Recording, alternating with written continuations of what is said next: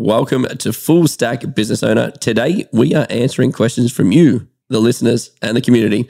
And if you want your question answered, there are two ways to submit your questions. The first one is if you're in the newsletter, just hit reply to one of Charley's emails. We'll save it and we'll actually answer it in these sessions. And the second one is message us up on the Facebook group as well. We're very active over there. And so we'll answer any questions that you have. But before we get started, let's cue your infamous disclaimer, Charley. Charley here from Full Stack Business Owner. I need to let you know that Grant, myself, and the Full Stack Business Owner team are in no way, shape, or form qualified to give you financial advice or pick investment products. We highly encourage you seek out and engage the use of professionals when making financial decisions or comparing investment products.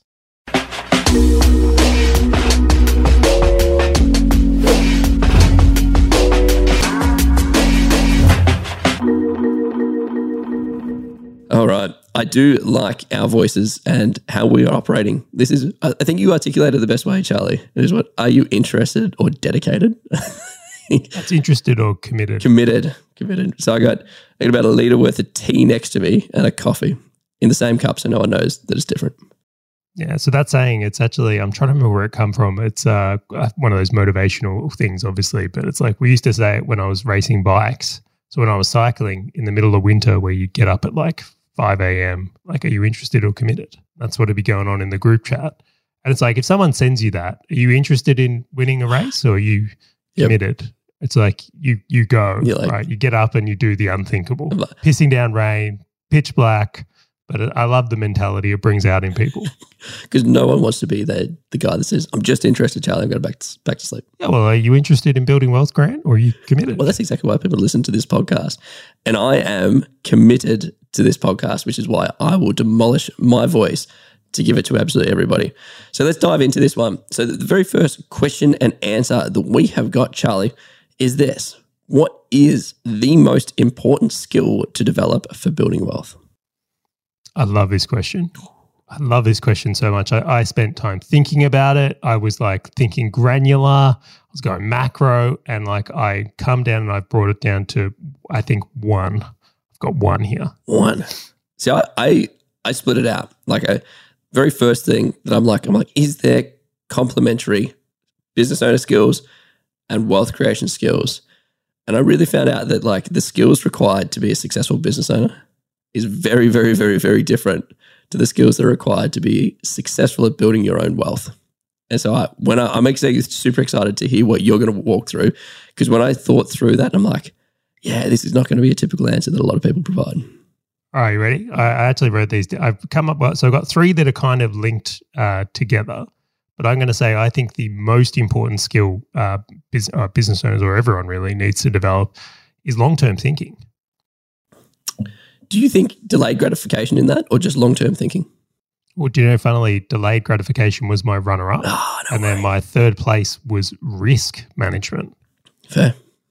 So I think uh, what, I've seen quite commonly is the people that have been like mega successful at building wealth have been the ones where they've been able to take a long term view and then work towards that. So they don't like sway in the moment of the day to day or whatever the latest news is, right? So like they've got this very like, because time is the biggest factor, right? So when you look at, uh, let's say people who've built wealth, it's this compounding effect of like they get gains year on year and that compounds into it. Yep. Now, when someone's like short term thinking, is like they never take advantage of that. So those assets never get to compound in the right way. Where the person who adapts a long term thinking kind of mindset is like they don't sway away from that. They allow it to keep happening. So is delayed gratification a part of that? Definitely. Mm. A lot of people are taking like the money they've got in their hands now and not spending it on something that is for, let's say, uh, in the moment enjoyment and going, I'm going to put this aside for a better future. And like that plays into it hugely. It was actually interesting. There was a, a large mining company, and I won't name, name his name because I'm friends with one of the executives that used to work there. And what they actually did was they took a whole heap of their leaders and management team and they put them through this evaluation process. That There's some company that does it in the States, and all it is is a full day, like psychiatric evaluation to understand how far ahead you think And we're talking like, do you think one month ahead? Do you think one year ahead? Do you think 20 years, 50 years, 100 years? And interestingly enough, when like Barack Obama did this, it was like 50 to 100 years. So decisions he was making today, he was always thinking about the ramifications that was going to have in 50 to 100 years. And fascinating enough, there was a 30 year old at the time that went through this and they found that he had like a 30 or 40 year ahead thought process on all of the actions that he had today. And so they grabbed him and actually promoted him because obviously these people decide where the company is going and are going, great, the decisions you make today, we want to make sure that we're reaping the rewards over the next 20, 30, 40 years. And that's what we need in leadership. And so it was actually really interesting to see that they were using that as a barometer of the people who are going to drive success in a business. And so I can only imagine just how valuable that is in, in wealth creation, right? Huge. I think this probably does translate across into business as well, right? Because if you imagine the person who's just trying to make money this week, it's a very, very different mentality to someone who's trying to be successful over the next 30 years. Yeah. Very different. But I think it's it automatically changes someone's mindset from like going out and trying to play the status game today versus trying to play a wealth game. Like it's almost like no one who's thinking about the future is trying to play a status game today. right? Because there's, it, they're completely opposed based on the actions that you're doing now versus like, am I going to try and show you that I'm like got a better status than you've got? Well, no, I'm going to wait for 10, 20, 30, 40 years. That's interesting because I, I took this from a very different approach. So I was looking at different skills such as like financial and analytical, uh, economics and markets, uh, wealth concepts and sort of frameworks, uh, knowledge of different types of assets and asset uh, awareness, uh, education, research, all of these different things. And I came back and I, I kept saying to myself, I'm like, imagine that you dumped me in an economy or in a market that I had no idea about. How would I make sure that I could build wealth better than anybody else? And I'm like, great. Found some foundational knowledge is always a good thing. Some awareness of how to read sort of financial figures is a good thing as well. But I came back and said that the number one thing for me was education and research. So if I could learn about any market or about any asset with the support of a really good ability to research, which I think are coincided to the one in one, education is not just the concept of learning, but it's also going out there and finding the information. I think it's it's paramount because it means that you have the ability to find the right information, right? Which I think a lot of people sort of struggle with at the moment, where they get information and they take that as sort of gospel, if you will, and they'll invest based off it. So, oh, Channel 9 said this about interest rates. That's gospel. And it's like, well, no, that's not research. That's not education. Go out there, look at people's myths, look at their personal biases, try and find the incorrect information that doesn't validate. I think if you have those fundamentals, you could literally crush it in not just business, but wealth in general, whether you're applying it to crypto, to property, to the share market, etc., because you can out research anybody else where you can just consume knowledge and consume information as a really good core foundation. You know, that's really interesting. I knew we would go about this very differently. I, I love the how you thought about that though. I really do. I want to ask a follow up question there. Um, when you look at the business owners uh, you deal with today, or just in general, how many of them do you think actually spend time researching and educating themselves? Minimal. Like I, I think they they will do like a generic education. I, I shouldn't say minimal. They probably read the same books. So nine out of ten entrepreneurs, I can guarantee, or business owners, I can guarantee you they've read like a Rich Dad Poor Dad, and like maybe like a book called like Traction and, and things like that. So they they do read and they do educate, but from a wealth perspective, like none. Like it's such a small amount, maybe outside of like a, a barefoot investor or like a Rich Dad Poor Dad, and like that's it. Like that's that's the, the whole extent of their wealth education if you think when a business artist starts, right? So when they first get into business, how much time they're spending in this like learning and educating phase, it's huge. And I find it interesting that as people go on in years in business, the amount of time they spend on education and research becomes less in general. Well, I always relate it back to the our educational system has always got tiers. And so everybody sort of perceives education as getting to a point where you don't really need to do it anymore right? So we go to what is it to year grade six to get into high school, go to high school into year twelve to get into university, and then we get out of university and we've got a job. Like that's what's inbred in us, and then the education doesn't necessarily need to continue from there because the way that we earn more, the way that we progress more, is via professional education, which is at university, or by working more. All right. Oh, you've worked at this company for 10 years. Great. Go and you'll get a better job. You'll get paid more. Another company will come and hire you. So I actually think that it's almost ingrained in a lot of people, whether they like it or not, to think that education is like a destination. It's not like a lifelong journey.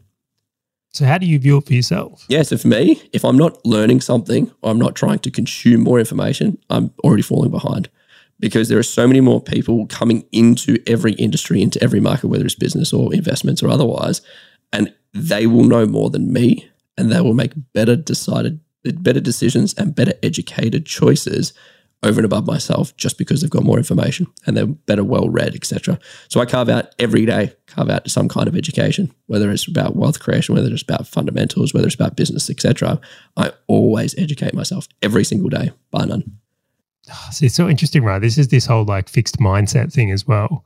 Because I think people forget, and I'll, I'll, put this into play, right? Is the idea that if, let, us just say you were a boomer, right? And I know we're going to talk about them later, so I'll throw them in here. Let's, let's, pretend you had a, a business and like you're a boomer. This is pre internet, right? And you've gotten to this point where you're running a pretty successful business and you think you know all you need to be successful at this business.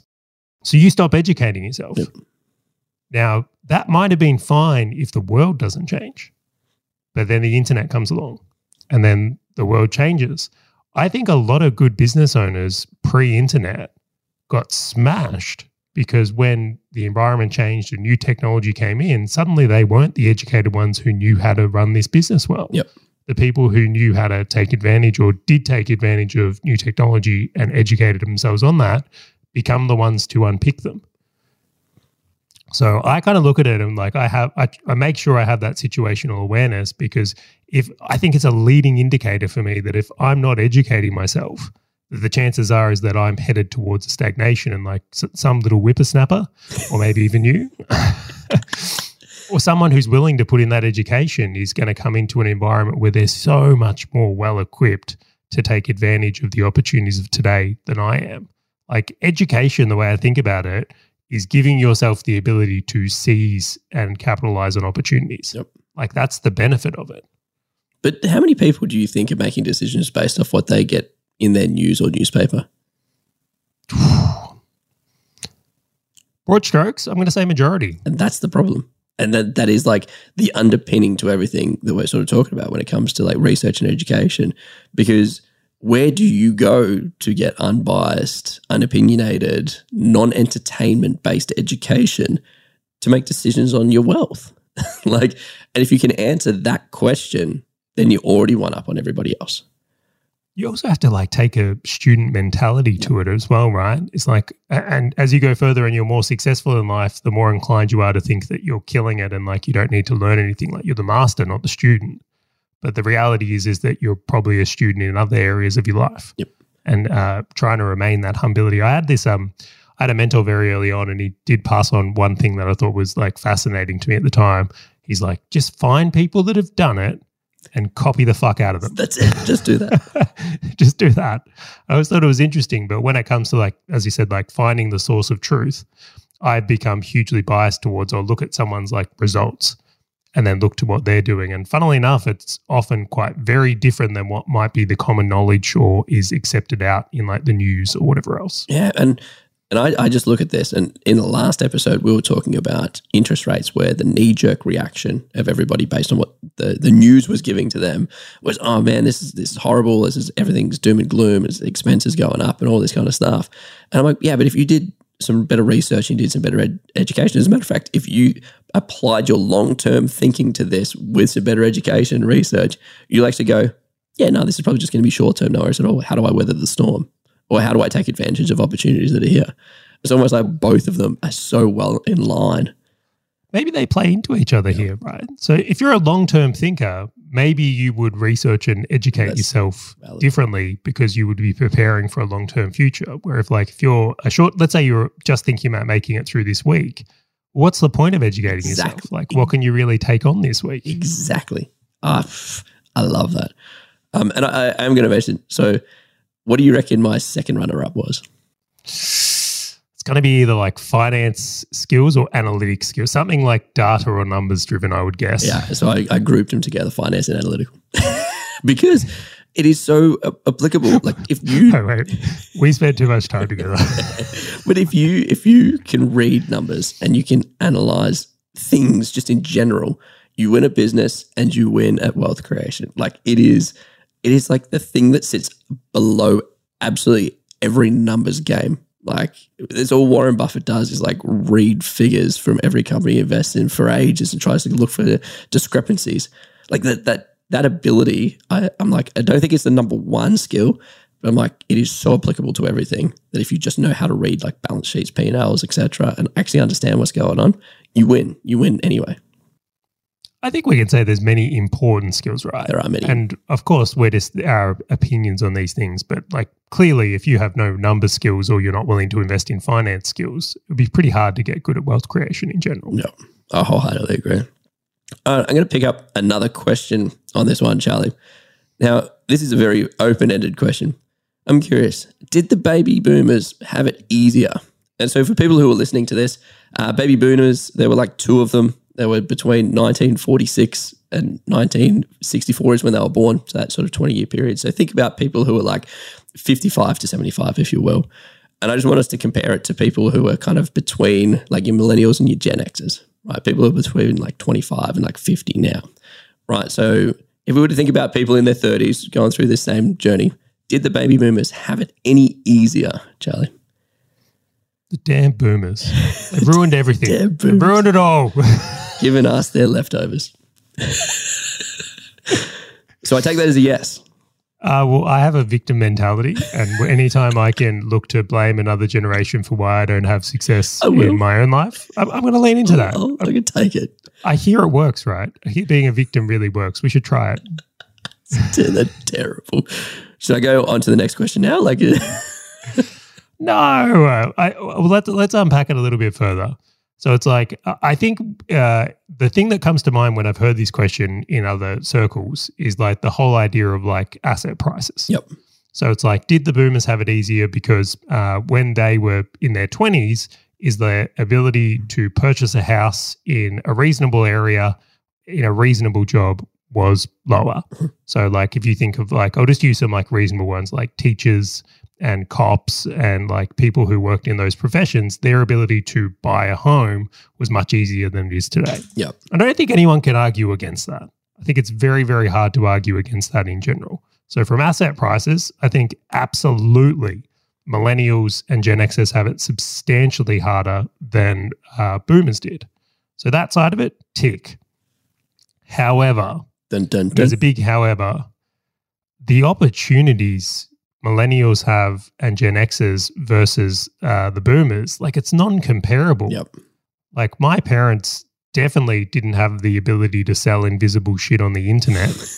um,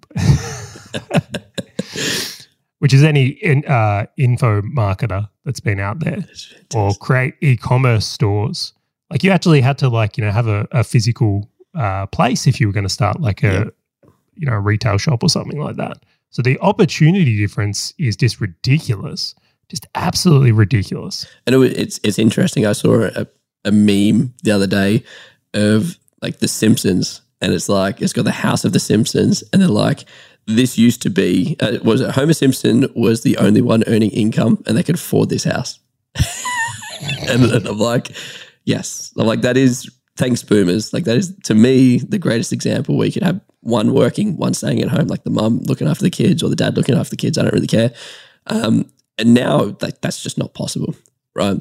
The other thing I thought was quite interesting is like home ownership in Australia went up to like 60% during the boomers time. And now everyone's like, oh, this whole concept of like home ownership is, it's, it's just not what it used to be.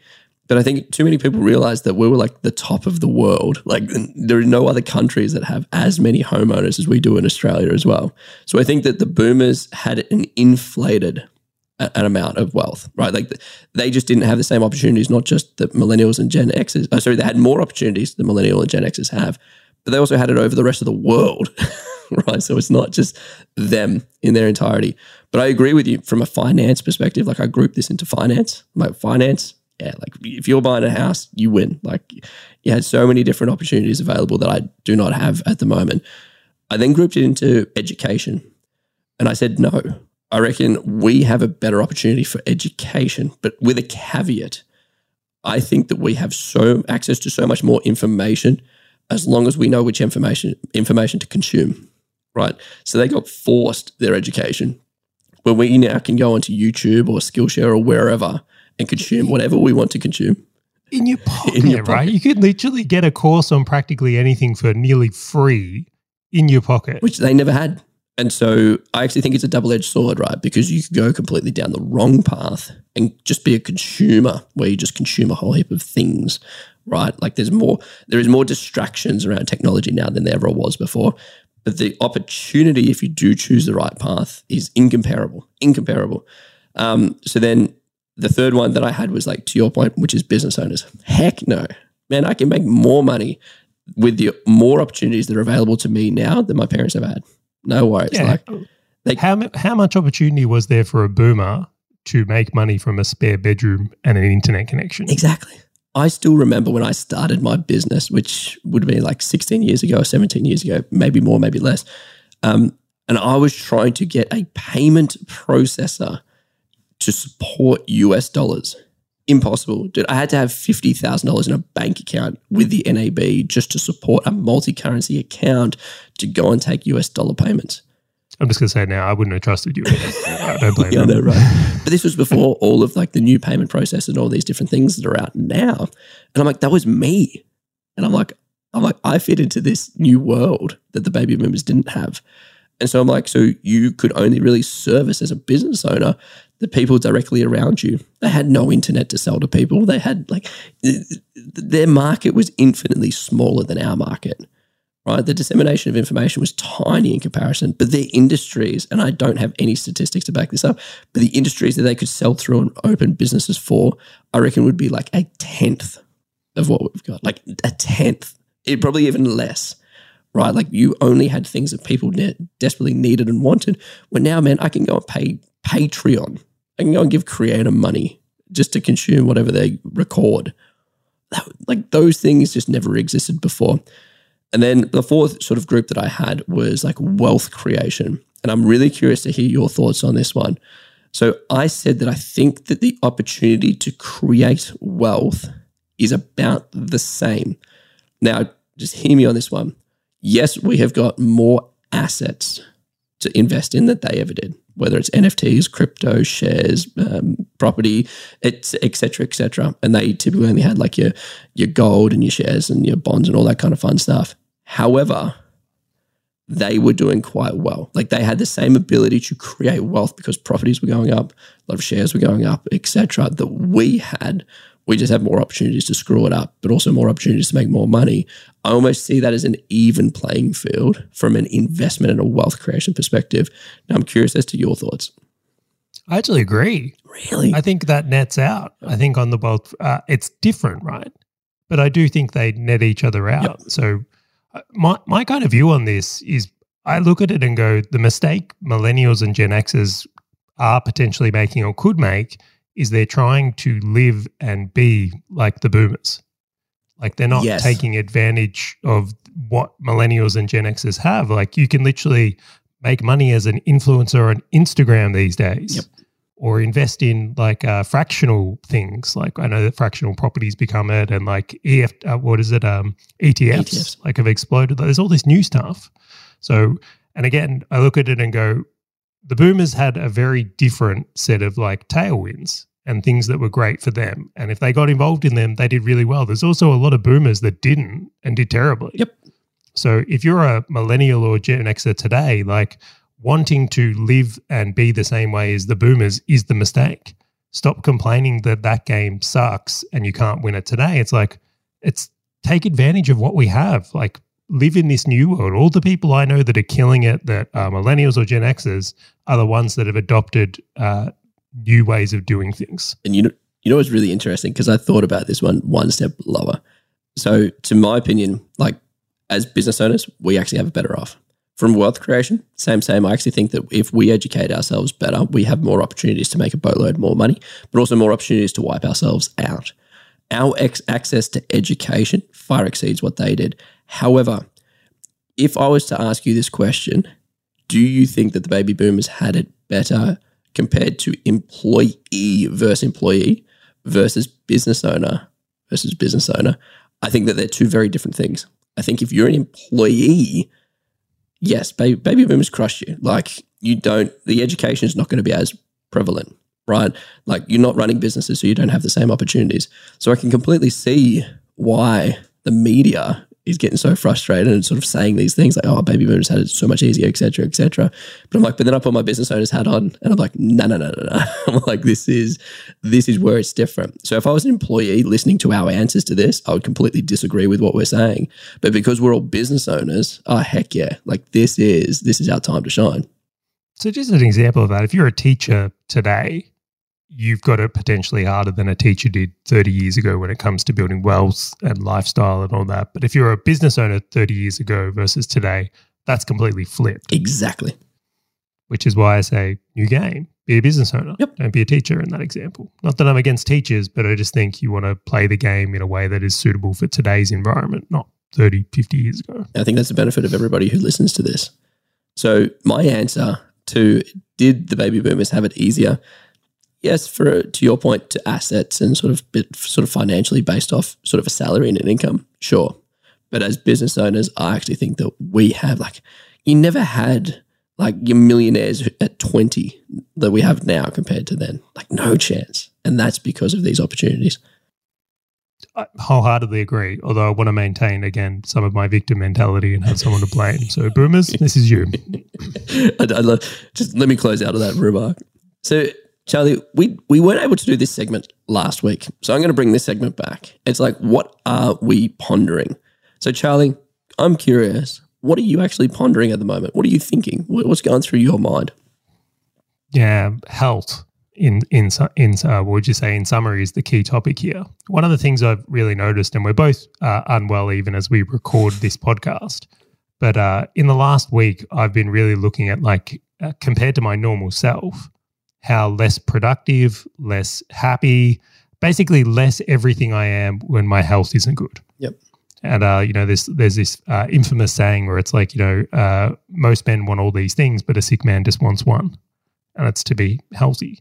So I'm very much looking at the way I've been living my life and running everything is like, is there things I can do to ensure that I get sick less? Like, how can I look after myself better so that I can uh, take less of these things? Noting we're all human and going to get sick, but I look at that right now and think that that is something that is on my mind. I'm looking to make change in this area. So you're moving away from the east coast of Australia and running away from this cold front that's hitting us.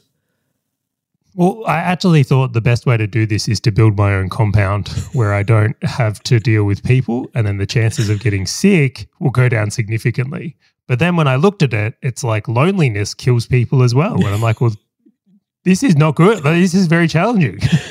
this, That's fantastic. It's funny when I got sick. I'm like, man, I consume so many supplements. I'm like, I'm like, I'm great at this. I, I consume a load of water, and I'm like, yeah, but I interact with other people, and I'm like, yeah, that's definitely, definitely the, my flaw in the way that I approach it. So actually, I'm, I'm curious for everyone listening.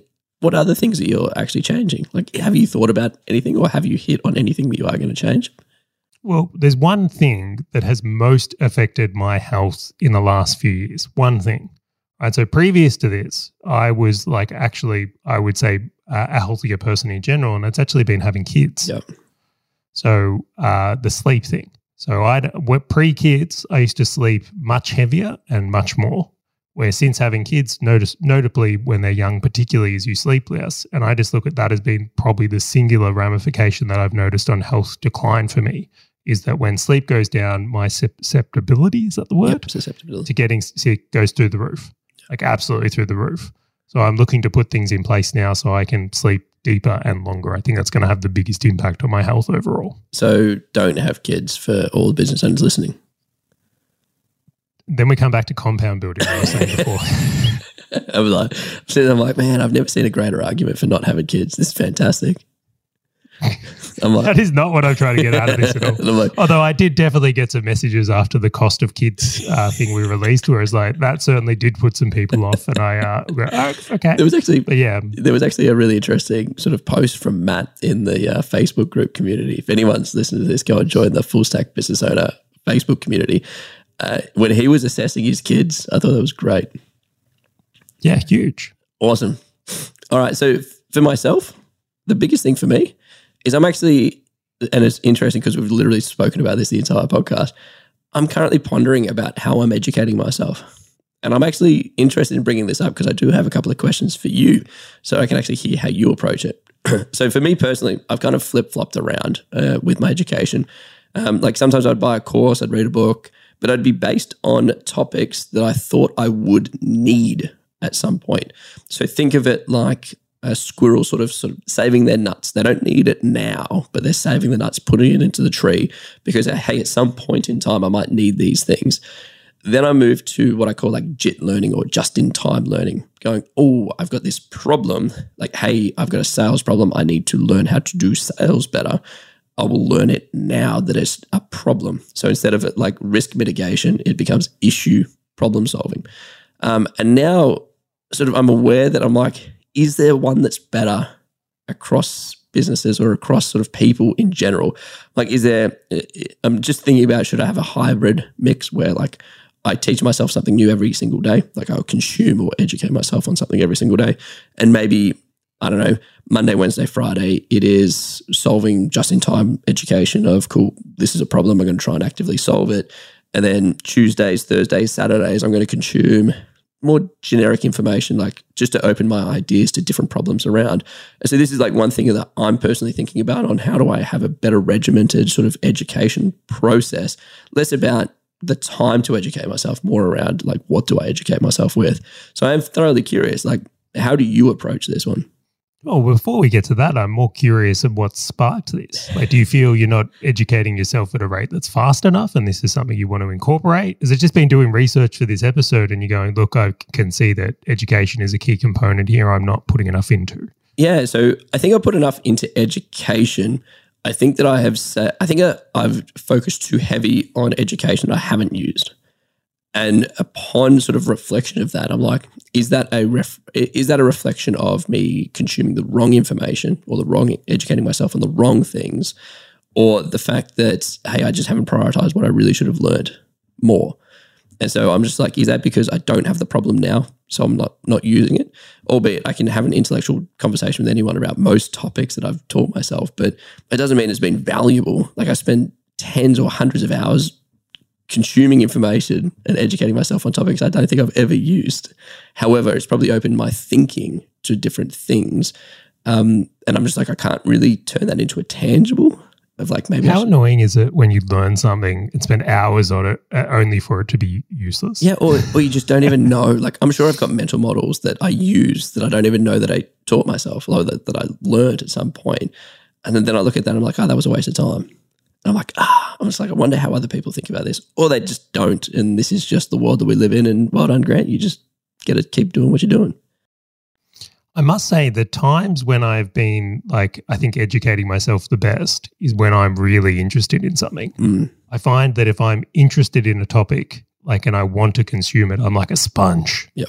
When I force myself to educate myself on something, and I, even if I know it's good for me, but I just, I'm not interested in it, I just feel like there's such a diminishing return on that. There, there really is. So, like at one point, I was um, trying to, when I first started my business, I was trying to educate myself on accounting and finances, but I just hated it. Like, I just wanted to be educating myself on leads and sales. So I'd be like, all right, I'm here trying to do this like course on accounting and basics of bookkeeping so I could be aware of it and I'd be like, "All right, I'm watching this, I'm watching this," and like my hands would be working and just bringing up, "Oh, yep, here's another video on Facebook ads." Yep. it's like, oh man, I just don't care. But yeah, the, so you. Yeah, so for myself is like I actually try to follow my curiosity, mm. and it's been massive. And often uh, that's been associated with like pains I'm experiencing in life. So when the wealth creation thing started, so when I was like really curious about money and building wealth, I couldn't c- consume enough. Like I was endlessly fascinated. So for myself, is following those like genuine, uh, like true intrigue. When I'm fascinated in something, like I lean in. Yeah, I think that's been incredibly helpful for me to follow what I'm interested in. And is it always related to something that you're doing now? Like whether you were doing wealth creation at the time, or were you just fascinated about wealth creation, even though you weren't going to execute something at that point?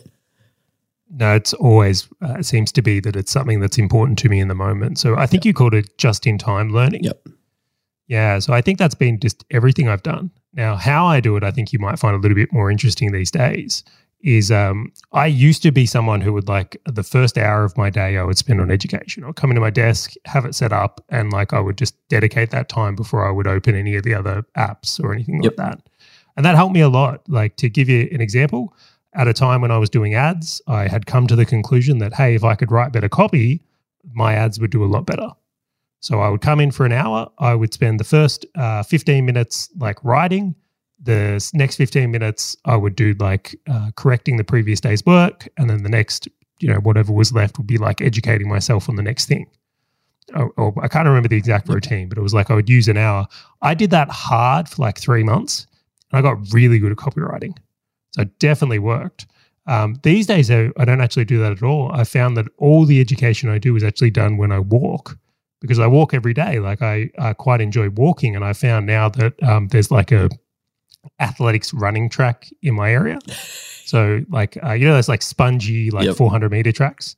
So like if I'm doing a course, I actually do it on my phone now, and I'll walk the track because there's no traffic or other people, so I can't like you know have a mishap. Also, I'm trying to like walk down South Bank and like educate myself. That seems like the yeah. That just seems like a recipe for disaster. You're gonna get taken out by one of those scooters or something. Dude, they, they are fierce. Yeah, so um, it it is one thing that's just on the back of my mind. Going, I wonder, and it's not. Yeah, it's not just the information; it's how I consume it, how I'm interpreting it, but also how do I act on it. Which I think too many people learn stuff and don't act on it, which is really sort of one of the keys for this one. Yeah, you want to make education a habit, though, don't you? This is one of those things where you want to have it embedded into your weekly routine. Like your default should be that you are becoming more educated, whatever that topic is. Yep. And it's like, if you've got good habit, I feel like that's almost like the cheat codes here. Exactly. Big cheat. Yeah. Habits is literally the greatest cheat codes. Couldn't agree more. I'm going to wrap this one up, Charley. So, for anyone who's listening, be sure to be on the lookout for the next episode. And don't forget, if you do want your questions answered, there are actually two ways to submit them through. First one is if you are on the newsletter, just hit reply to the email and we'll save it and we'll bring it up in one of these sessions. But also message us in the Facebook group, which is Full Stack Business Owner Community. Uh, and we'll go and take those questions and actually save it and answer it here. And if you do enjoy this episode, be sure to share it with someone else in your network who you think actually could get more value out of these episodes as well. And I just want to say thank you again for joining us, and we'll catch you on the next episode of Full Stack Business Owner.